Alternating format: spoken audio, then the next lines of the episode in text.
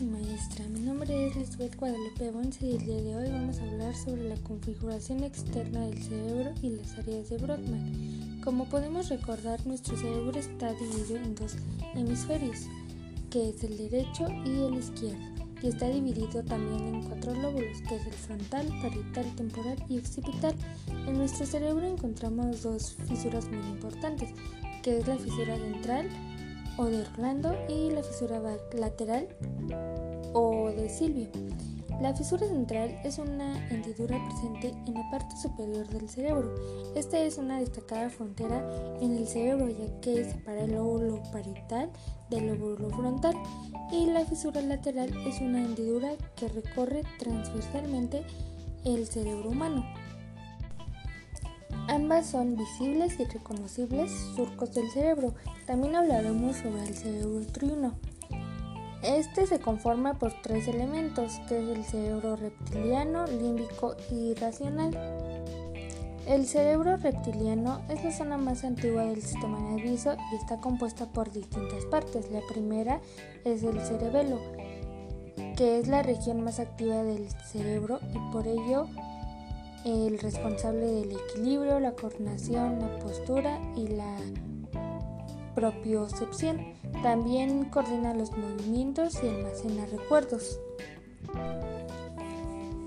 El otro es la médula espinal, que es el principal responsable de las funciones básicas de control y mantenimiento del ritmo cardíaco y respiración, así como regula los distintos niveles de sueño y vigilia. También actúa como un conector porque lleva los impulsos del cerebro hacia otras regiones del cuerpo y viceversa. Mm, también transmite mensajes del cuerpo de vuelta al cerebro. Otra estructura son los ganglios basales, que están relacionados con el control del movimiento, asocian pensamientos y sentimientos con acciones físicos. Y el sistema límbico constituye un circuito neuronal que regula el comportamiento emocional y los impulsos motivacionales. este se encuentra en la amígdala y el hipocampo. Nuestro cerebro corresponde a la porción más grande del encéfalo, formado por sustancia gris por fuera y sustancia blanca por dentro. El cerebro adulto pesa aproximadamente 1200 gramos. Controla y regula el funcionamiento de los demás centros nerviosos. También manda órdenes a las diferentes partes del cuerpo y es el responsable de la atención y memoria.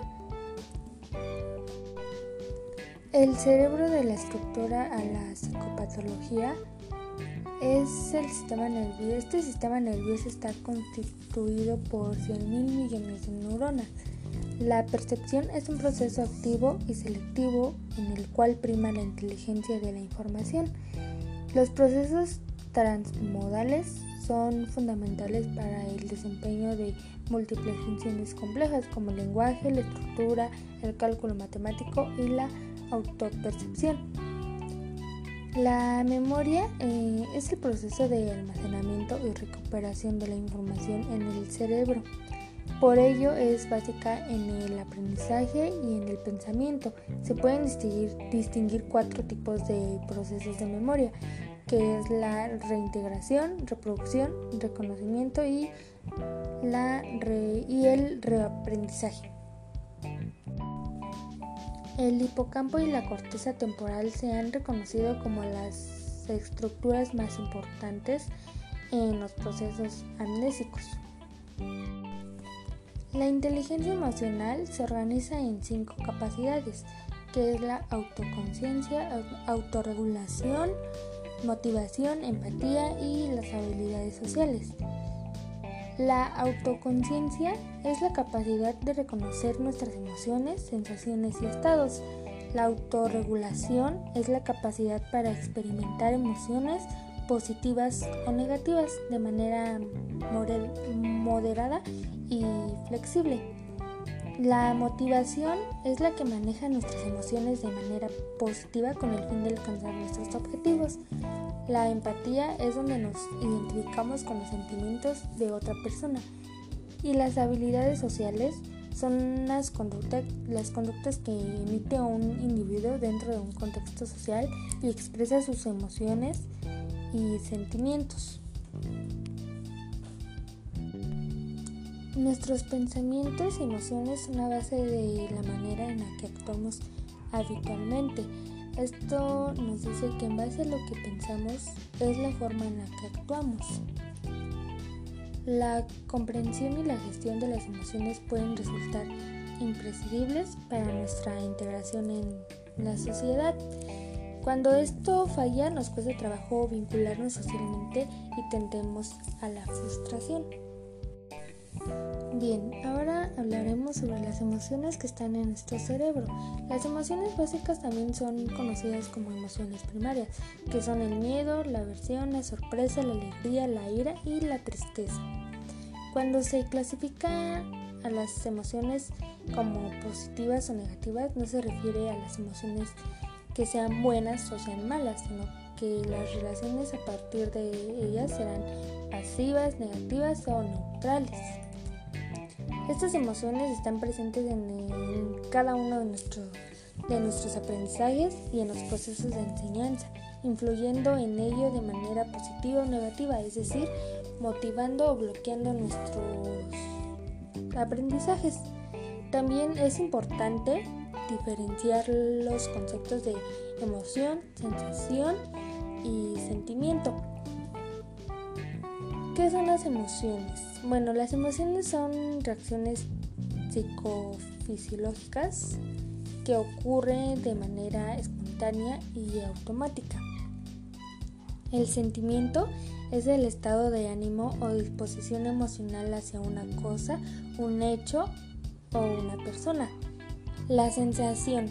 Bueno, la sensación son las reacciones fisiológicas que se manifiestan en nuestro cuerpo inmediatamente después de sentir las emociones como respuesta a ellas. Son inevitables y se hacen presentes a través del sonrojo, la palidez, las palpitaciones, el sudor, etc.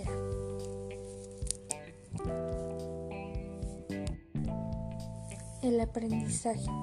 Bueno, la plasticidad del cerebro se refiere a la capacidad del sistema nervioso para cambiar su estructura y su funcionamiento a lo largo de la vida.